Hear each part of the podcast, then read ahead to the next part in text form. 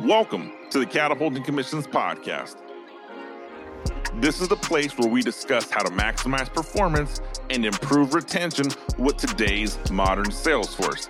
Every conversation on this show has one goal in mind, and that is to catapult your commissions. I'm your host, Anthony Garcia, international best-selling author, motivational speaker, and a lifelong sales enthusiast. Today is Friday Focus, where we discuss one training topic in a brief episode that you can implement in your sales week. Now, let's enjoy today's episode.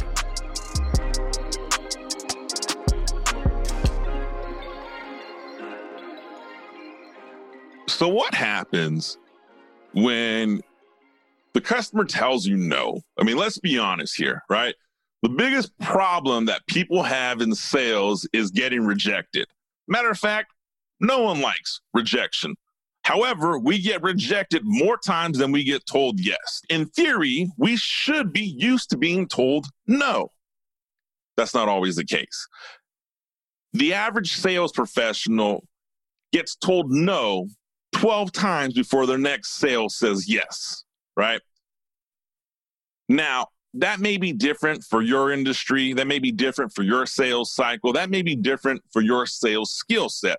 However, the point is, people are going to say no more than they say yes.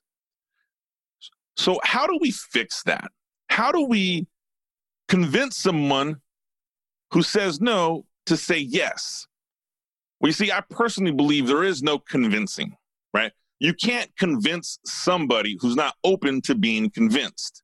And how do you identify that? Well, it's really simple. Once a rep calls me and says, Hey, my customer said no to this, or they're they told me this, so therefore they're not going to use my product. They're not going to buy my service. And what we hear as sales professionals, we hear every objection that our potential customer tells us. Your product's too expensive. I like my competitors. Um, I have a relationship with my competitor. Um, their product is better, whatever the objection is. And typically, a sales professional hears everything that the customer says. The best sales professionals hear everything the customer didn't say. You see, when you're having a conversation and you're engaged in a dialogue, to handle an objection, you typically have to hear two sides. You have to hear what the customer is telling you, and you have to hear what the customer isn't telling you. Because typically, they are going to leave clues on what's important to them.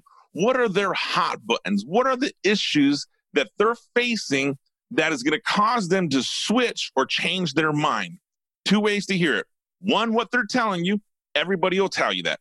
Any sales professional, any sales coach will say, hey, here's how you handle objections. You listen to their objection, et cetera, et cetera, et cetera. And, and we can do a whole nother blog post on handling objections. The best sales professionals not only hear the objections, they hear what wasn't said. And typically, when you start to hear what's not being said, you start to direct your conversation to extract that information. But you don't extract it in a cheesy manner hey, here's good probing questions. You have to ask a lot of good questions. I remember one of my early sales careers, I was told, hey, here's the questions you have to ask. Well, that was a great guideline, but that guideline made me sound like every other sales professional. That guideline made me sound like I was the new kid in the sales environment. And I didn't want to sound like that. So what I did was I said, okay, if these are the questions that are going to help probe my prospect, to give me the information I need to help educate them to decide whether my product is a great fit or not, I need to take these questions and go lateral. I need to go deep. So the questions that I'm going to ask you are going to go a couple steps lateral, couple steps deep, and those questions are typically determined by the information that my prospect's not voluntarily giving me. That there, that sole approach and your next sales call is going to be the difference from moving the needle and driving and getting revenue or being told no for the hundredth time. What are people not telling you? Is your prospect not saying, hey, man, I don't have an objection. I have a condition. Your competitor is best friends with my spouse. That's a condition.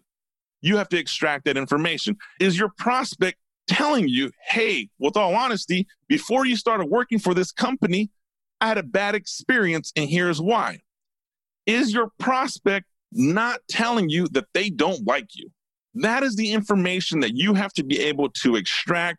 And when you leave your sales call, understand this you're not going to extract all the information on one call. The higher value products, the higher ticket items are never sold on one call. Now, I don't want to say never because there's a possibility someone's watching this saying, hey, I've done this. But in the 18 years I've been working in sales and some of the biggest deals that I've negotiated, closed, or worked with people who've closed, it is a multiple call system. It is a multi touch program.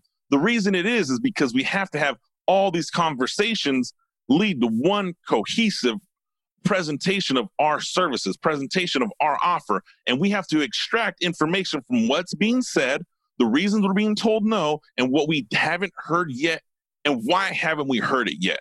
You see, that part of sales, that is advanced level thinking. Hey, I heard you tell me my price is too expensive. What I didn't hear you tell me was expensive to what? Expensive to who? Expensive because. Those are all different reasons that the customer or your prospect hasn't shared with you yet.